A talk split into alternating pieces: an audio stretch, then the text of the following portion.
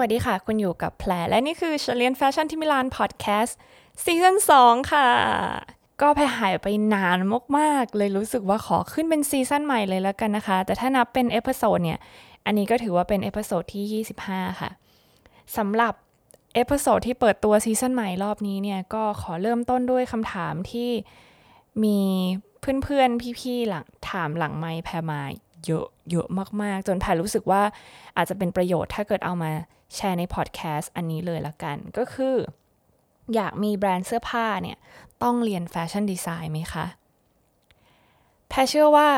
เด็กแฟชั่นดีไซน์ทุกคนนะคะเด็กที่เรียนแฟชั่นเนี่ย ทุกคนอยากจะมีแบรนด์ของตัวเองอยู่แล้ว เหมือนเราหันไปมองแบบแบรนด์ดังๆอะไรเงี้ยก็อยากมีชื่อตัวเองเนาะติดอยู่ในยี่ห้อเสื้อผ้าเหมือนเขาบ้าง แต่สำหรับคนที่เรียนแฟชั่นดีไซน์มาแล้วเนี่ยปัญหาใหญ่ของเขาเลยคือ ถ้าจะทำแบรนด์แฟชั่นเมื่อไหร่เนี่ยมันอาศัยทักษะในทางธุรกิจค่อนข้างเยอะเลยค่ะ ฉะนั้นคนที่เป็นดีไซเนอร์ส่วนใหญ่เนี่ยก็อาจจะต้องไปหาคนอื่นที่มีความรู้ด้านนี้มาช่วย support ตัวเองเอง แล้วก็อาจจะไป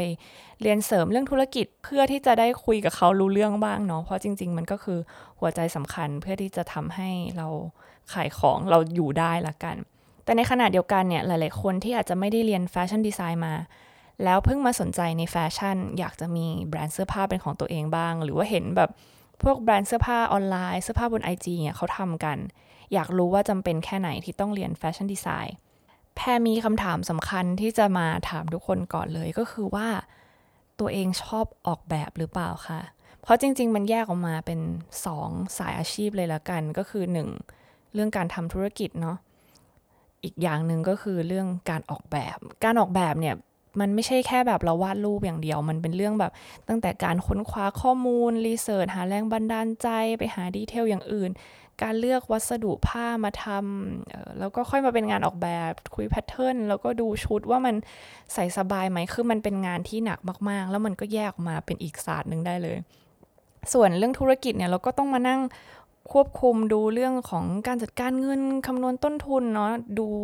จัดการควบคุมการผลิตอะไรเงี้ยค่ะหรือว่าจะเป็นการสร้างแบรนด์การทำการตลาดการขาย คือมันก็เยอะมากฉะนั้นคนคนหนึ่งถ้าจะมาทำสองอย่างให้ดีเลยเนี่ยโหมันเป็นเรื่องที่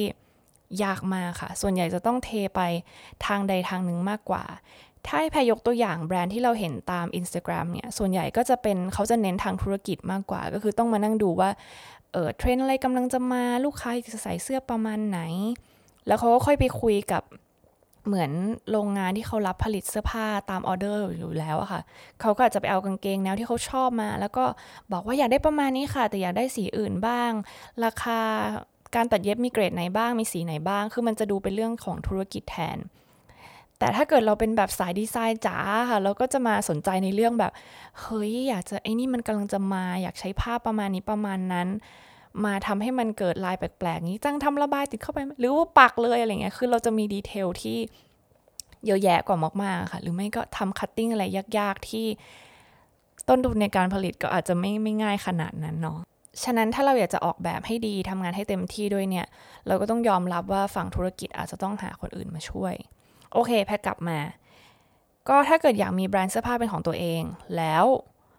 ไม่ได้อยากจะออกแบบ เพราะเมื่อกี้แพรอธิบายฟังแล้วเนาะว่างานออกแบบเป็นยังไงเนี่ย แพรแนะนำว่าไปเรียน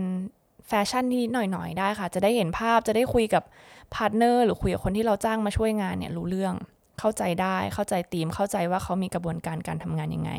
แต่เราไม่จำเป็นต้องลงไปทำแล้วก็เป็นคนแบบ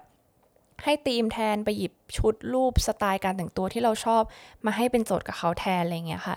เพราะว่าดีไซเนอร์เนี่ยนอกจากการออกแบบในสไตล์ของตัวเองแล้วเนี่ยเขาก็สามารถทำตามโจทย์ได้เหมือนกัน อันนี้เราก็จะได้เสื้อผ้าที่ยังเป็นสไตล์ของเราที่เราชอบ แล้วเราก็จะได้คุมเรื่องธุรกิจของเราเอง จะได้มาดูเรื่องการสร้างภาพลักษณ์แบรนด์การขายการตลาดนู่นนี่นั่นแทน แต่ถ้าสุดท้ายเนี่ยเรารู้สึกว่าเราอยากพลิกเลยค่ะ คือ ที่อยากมีแบรนด์ของตัวเองเนี่ยเพราะว่าอยากออกแบบเลยค่ะ อยากเป็นดีไซเนอร์ค่ะ ถ้างั้นก็ไปเรียนแฟชั่นดีไซน์เลยค่ะ แล้วก็คงต้องไปเรียนลึกเลยค่ะ ไปเรียนตั้งแต่แรกเลยว่าเขามีกระบวนการการคิดงานยังไงทำ pattern ยังไง ตัดเย็บยังไง เพราะว่าเราจะต้องมาเป็นฝ่ายเรียกว่าสร้างสรรค์เสื้อผ้าแทนแล้วเนาะตรงนี้ก็ต้องยอมรับว่าเรื่องธุรกิจเราก็อาจจะเรียนรู้ได้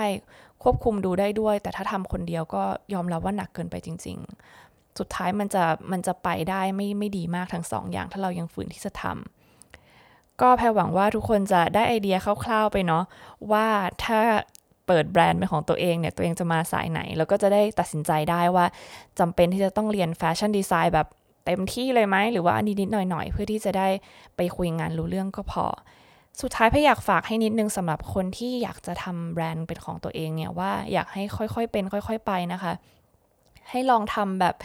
ไม่กี่ชิ้นอย่าสต็อกของเยอะก่อนอะไรเงี้ยเพื่อที่จะได้ดูตลาดดูหาฐานลูกค้าอะไรเงี้ยดีกว่าทำเยอะมากๆ แต่แรกแล้วก็แล้วก็แบกสต็อกยังไงก็เป็นกำลังใจให้กับทุกๆ คนที่อยากจะทำแบรนด์เป็นของตัวเองนะคะ แพรก็อยากทำเหมือนกัน แล้วก็คิดว่าในอนาคตถ้ามีทีมที่มากพอเนี่ยเรา เราเจอกันแน่นอนเนาะยังไงก็ขอบคุณทุกคนที่ติดตามฉันเรียนแฟชั่นที่มิลานพอดแคสต์แล้วเราเจอกันใหม่ใน episode หน้านะคะ สวัสดีค่ะ